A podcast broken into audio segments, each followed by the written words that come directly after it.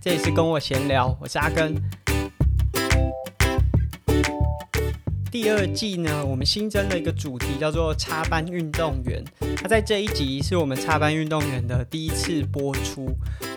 有点算是这个系列节目的前情提要啦。那在每一次插班运动员之前，也或许都还是会和大家分享一下近况。那尤其是其实我们第二季开始之后啊，还没有和大家分享过最近发生了哪些事情。在上一周，我们的第一集节目，就第二季的开始，邀请到了志祥，也是我就认识非常久的一位铁人运动员，现在也是非常优秀的教练。那其实是他主动问我说：“哎，我们很久没有一起录《Try to Go》三项玩不玩？但毕竟真的已经很久没录，然后如果只是久久更新一次，其实好像效果也不是很好，所以我就说，那不然我们变成是呃，艺人在各自的节目上面都各上传一集，然后互相访谈。其实志祥这个邀请啊，有点像是酒后的甘霖。”虽然说我们第二季节目规划了有一段时间了，然后我大概方向也都有设定出来了，不过呢，一直真的都没有按下这个录音键，就是脚本可能都放在那边，然后很多内容也都想过了，但是就是一直没有按下录音键。那志祥的邀请呢，就让这个第二季啊，马上就有一个主题可以出来，而且很快的就可以把它完成。所以，我们第二季呢，也是在志祥的。推波助澜之下，顺利的上架了。我们从第一季的结束到第二季，大概休息了有一个半月左右的时间。阿根也有做了一些调整，最主要的一个调整呢，是阿根想开启一个订阅制。这个订阅制啊，虽然说，即便你不付钱、不订阅，你都还是可以听到阿根的节目。不过，我们希望说，诶，让大家可以有参与感，然后可以有一些不一样的体验。这个 idea 呢，是来自 Hito 大联盟，他们的订阅制很特别，就在每次呃达到一定的期数之后呢，可以获得一件 T 恤。那目前为止，阿耕是没有想要做 T 恤，呃，虽然有一些想法，但是因为做 T 恤都要有一定的量，那我们节目可能也没有那么多人会呃尝试订阅。但是呢，假设你使用了订阅制的这个功能的话，不定期的可以收到我们 CanSport 的产品。举例来说，在呃两个礼拜前吧，我们做了口罩，结果我做了一百五十个，很快速，真的超快，不到一周的时间，我都还来不及上架，只是发了限时动态，一百五十个就卖完了。在接下来，如果你愿意支持我们的节目，用订阅制的方式来支持的话，那不定期的，或许是像口罩，那也许我们未来会做新的水壶或者新的袜子。那当然，这些产品的价格是不一样的，所以我们没办法保证说你多久会收到一次产品，或是你每次收到产品的价值是不是等值。但我相信，就如果大家愿意订阅的话。嗯，不光只是想要获得这样子的产品，因为其实我们的产品也都有在像呃 Facebook 啊，或者是呃虾皮上面有上架，所以其实也都可以借由这些平台买到。那订阅制呢，是希望说，第一个，假设你真的跟我们就是非常呃支持，然后长期有互动的话，你可以在第一时间获得。所以如果你订阅的话，我们会向你索取你的收件人资料。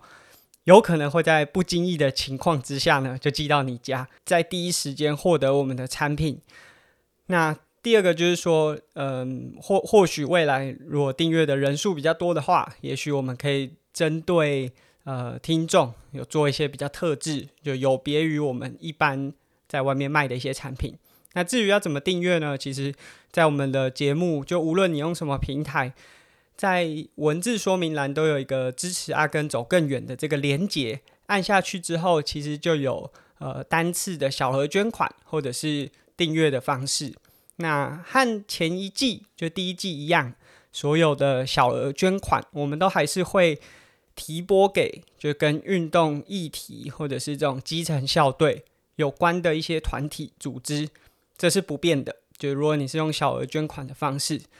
那你如果是用订阅的方式呢？我们有两个不同的金额。那无论你选择哪一种，呃，总之你就都会有机会可以在不定期的时间点收到我们最新的产品，或者是特殊的小礼物。那如果你填完资料之后，会有呃通知信和你确认说你的收件资料，那再麻烦大家要提供。呃，在 Podcast 没有这更新的这段期间，其实也是蛮忙碌的，因为第一季其实想休息一下，也有一一一点点原因，是因为在工作上啊，当然还在磨合，在适应，所以想说，那我稍微把自己私人领域，就像 Podcast 是我自己业外算业余的，所以呃稍微暂停一下，那刚好时间点也很呃合理，不是一个 随便的中断，就刚好在一周年。稍微喘息一下。那在这个没有更新第一季呃过后的这段期间呢、其实包含我在准备全运会，因为在诶应该大概是在下下礼拜，就大概十天左右的时间，呃全运会就要登场了。在越野赛的部分，阿根也有参赛代表台北市，所以也在也有在准备一些赛事。然后在当然工作上是一定还有很多的事情，那在生活当中也有很多。呃，规划不一样的规划，其中有一个是公开平台上面会发布的，在 YouTube 上面，就是我们接下来是在每两周会有一次发布一个 Ken's Life，分享他跟自己的生活啊，可能是训练的一些内容啊，或者是在生活当中遇到一些有趣的事情和大家分享。因为呃，跟 Podcast 可以做一些互补啊，因为 Podcast 毕竟只有声音，那有些影像，比如说训练的画面。然后有些生活上面遇到有趣的事情，用这些影片可以记录起来。一周一次可能有点太频繁，然后对我剪辑来说可能也没有那么多时间，所以我们会用两周一次，然后会是在周三发布在阿根的 YouTube 上面。然后在今天的文字说明栏，大家也可以找到这个频道。如果大家有兴趣的话，也可以订阅。那呃，YouTube 上面的订阅就是不用付费的，所以大家如果有兴趣的话，可以关注我们的频道。其实频道有时候也会透露一些 Podcast 可能会有的主题，或者是说我们有新的产品，呃，也有机会在上面第一时间点发出来。我觉得就是一方面 Podcast 持续经营，然后我们在第二季有新的主题叫这个插班运动员，然后同时也会有常态的节目，用比较。呃，议题式的去讨论一些主题。那接下来就要和大家分享说，为什么想要做这个插班运动员的主题。其实我想，运动员本身是很立体的。呃，他可能同时是选手，但是以台湾来说，他可能也是学生。那他在自己的运动生涯当中，可能也有很多不一样的体验。但是因为在台湾啊，就是运动这个领域，尤其是竞技运动，一直被走得很窄。所以很多人就会认为说，假设你没有加入过科班，就是没有运动天分；或者是你有加入过科班，就是有运动天分，就是好像是一个二选一的选项。在阿根呃接触过很多的运动员，其实他们也都非常努力，可能甚至不是非常擅长这个运动项目，但因为他很喜欢，然后想办法去突破，才有现在的成绩和表现。有比他更有天分、更具潜力的选手，那他们可能在第一时间就被就也许是自我放弃，或者是被呃其他外在的因素呢，就决定说放弃这个选项。那我觉得并不是说放弃不好，因为也许他在其他领域也有很好的表现，那都是个人选择。但是借由这一次的节目呢，就阿根是以分享自己的运动故事来和大家分享说，其实。运动员就是，也许你看到一个二十五岁、三十岁的运动员，他在更早之前，他其实有很不一样的样貌。他其实，在不同的领域都有琢磨过，或者是尝试过。那只是他可能发现到，他最喜欢的是这件事情，或者是他最愿意投入时间和努力的是在这个项目上，所以让后来大家对他的印象呢，都是好像在运动员这个面向上面，那因为我自己的运动经验呢、是非常呃曲折离奇的，就是以前很早的时候，可能家人也没有非常鼓励他们，他们喜欢我去运动，那不要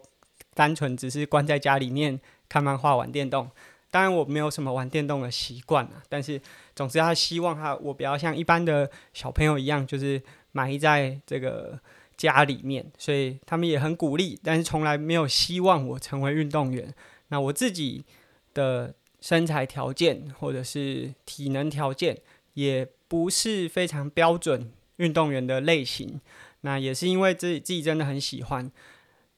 我可能有接受过一些采访，或者是在我自己的文章作品，像是我们写过的书、写过的专栏，可能都有提过说我是从棒球转到自行车，那因为受伤的关系转到自行车，后来接触铁人三项，最后挑战了 Xterra 职业组。那这个可能在网络上啊，我的作品啊，一些报道访谈，可能都有说过。但其实，在更早之前，其实还有非常非常多。我自己觉得蛮关键，而且，呃，对我也有蛮大影响的。但或许在很多的节目啊、专访当中，没有那么多时间让我去叙述这些事情。但是我觉得这些微小的事情，或许在每个人的生活周遭都有发生过，但是大家可能没有意识到，或者是说对这样子的事情呢，会觉得排斥。例如说，呃，会觉得说，如果选择运动，那就是不读书。这种刻板印象。即便大家现在都觉得现在相对社会是开放的，但是这样子的影子都还是藏在我们生活当中。所以我们在阿根想制作这个插班运动员的主题，也是希望说借由每一个阶段的故事啊，去讨论在当时的运动或者社会环境。例如说，以前大家都会认为说，呃，体育老师好像上课都很不认真，就是只是发个球就让你下去打。但是大家有没有想过？也许你的体育课根本不是体育老师上的，所以我们现在如果从现在大家对于运动的关注，会认为说啊，你应该当时要给学生什么样的资讯啊，什么样的教学内容，什么样的运动环境的时候，会好像一竿子打翻整条船，会认为说，按以前你在运动或者是体育上面，就是对学生提供的资讯太少。但其实大家没有想过，其实以前的社会环境根本不允许，甚至学校也没有编列这样子的师资或者是环境，让学生有机会去学习。那当然，时间来到，也许以阿根的年纪，就大概二十年左右的这个时间差，已经有很多的转变，但这个转变永远是不够的。那国外可能有些范例，然后我们常常就尤其是像。我们常常在看国外运动员的报道，会说啊，某某运动员可能同时有什么样的身份，但他选择当运动员，然后就会说，为什么国外的运动员可以，台湾的就不行？呃，我们也想借由这个主题呢，插班运动员一集一集的节目当中，去和大家分享到为什么台湾不行。那如果台湾想要可以的话，可以在哪边有些改变？所以，虽然这个全新的主题啊，听起来好像就是一个流水账的故事，在我们预告的时候和大家讲说，就可能是从每一个阶段和大家分享说我是怎么接触到运动，好像很流水账。但是每一集我们都会试着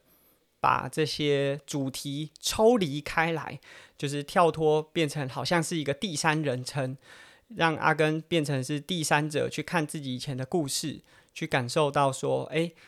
这个过去我们可能发生了过哪些事情？那跟很多现在的议题或许是有相关的。那在插班运动员今天第一集的内容，大家可以当做是一个前情提要啊。因为在这一集我们要讲的是幼稚园，大家可能会想说，幼稚园有什么好讲的？就连阿根自己对于幼稚园跟运动有什么关联，我自己都想不太到。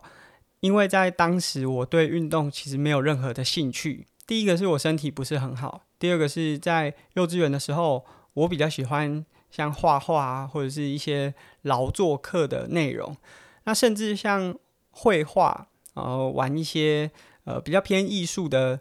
的内容，这些一直到我小学都还是有延续下去。所以一直到我小学甚至国中都有参加一些美术的比赛。那我们想说，今天这个节目啊，可以当做是这整个系列的对照组，就是当时的阿根跟现在其实有非常非常大的差异。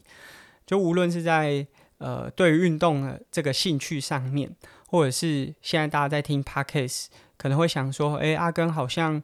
面对麦克风啊、镜头，甚至面对人群的对话，好像也不太会畏惧。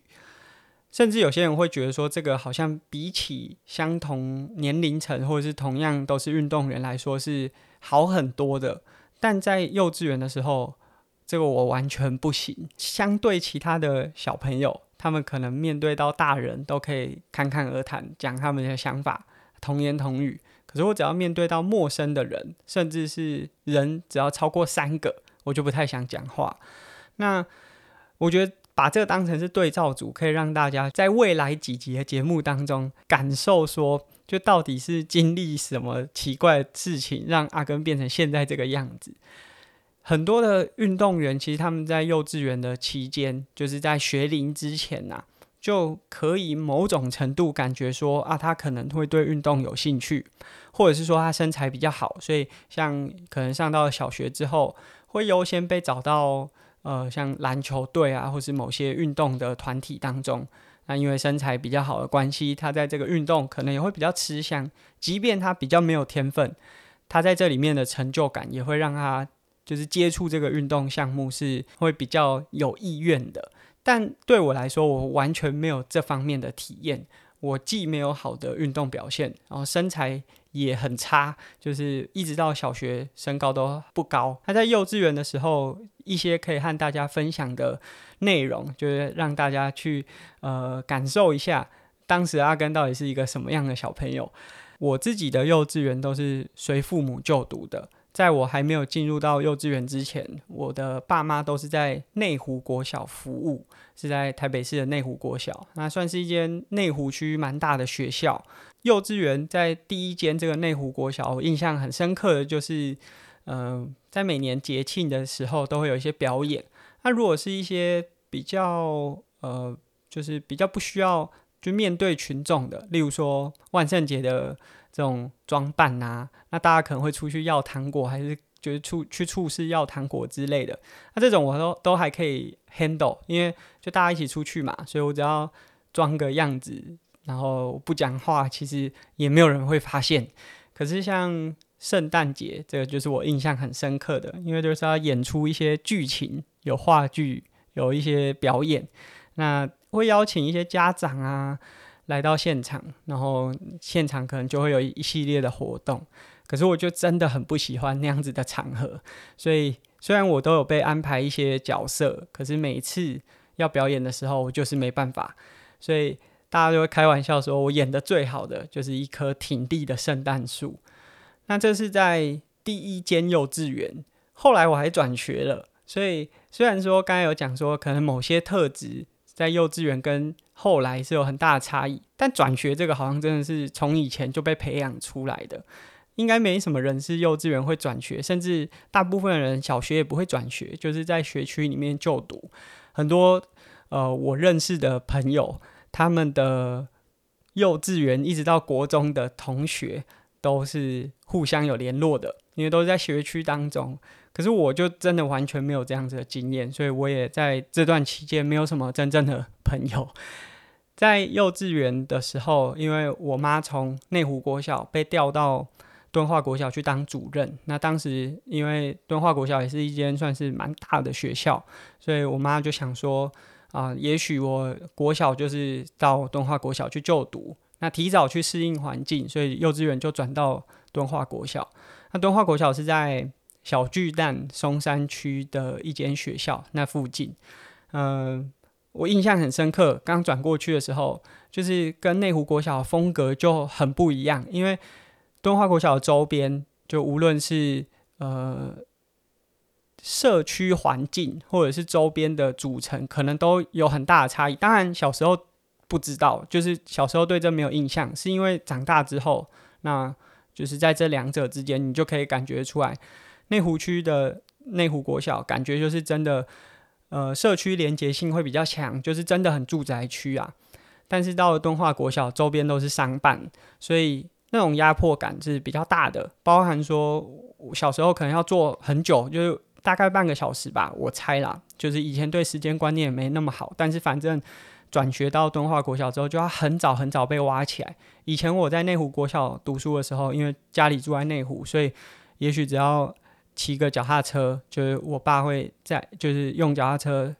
把我放在后座，然后这样载我到学校。可是转学到敦化国小之后，我就要很早很早起床，然后我印象很深刻，就大概六点多，然后我妈会转那种呃广播电台，所以到现在我。都还记得是哪一台，然后我现在如果听到，都会有那种以前很早起床、很不想去学校的那种印象。那总之转过去之后，因为风格和就是周边的组成是不一样的，所以老师的风格也不太一样。内湖国小就感觉好像老师都是跟呃学生就是呃互动很密切，然后好像就是一个小家庭的那种感觉。可是，在敦化国小这个附幼。相较之下就觉得比较严肃，然后我觉得那时候老师给我的感觉就是我都不太敢跟他讲话，然后他给我们什么指令，就是呃有什么呃排队啊什么指令都是哦马上要做到，然后蛮紧张的，所以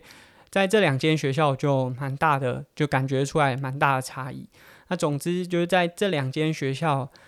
就无论是刚才讲的这种在节庆当中的表演，或者是说。老师在跟我们对话的时候，我其实也不太会有什么想法。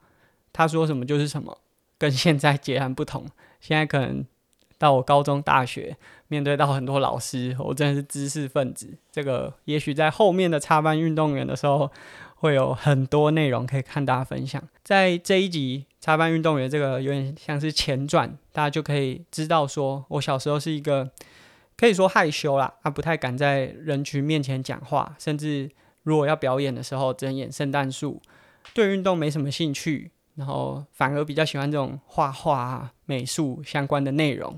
一直到现在，看着镜头要讲话，还是要演讲，好像都还 OK。然后在运动这个方面有这么有兴趣，真的是非常大的差异。所以可能很多家长看到一些教养的书，会说在学龄之前的某些特质会一直带到长大。但我们想说，诶，借由这个对照组，让大家去感受一下，在国小、国中、高中、大学，一直到现在这么多的阶段，把一个小朋友从感觉是内向，变成像现在这样是。经历过哪些故事？所以这是我们插班运动员第一集。在今天节目前半段啊，我们主要都还是和大家分享，呃，在我们节目还没有更新之前发生了哪些事情，也和大家分享说我们接下来有订阅制。大家如果有兴趣的话，可以借由文字说明的连结去点选。那当然还是很希望大家呢，可以在 Apple Podcast 上面利用评价功能留言给我们。我们也有 YouTube 的频道是会更新 Ken's Life。分享一些训练生活杂记。总之呢，在接下来其实有蛮多的内容会产出的。就 Podcast 有插班运动员，然后也有常态性的议题的节目。那在 YouTube 上面或者是很多内容上面，也都很欢迎大家持续关注。今天节目就到这边，我们下周见，拜拜。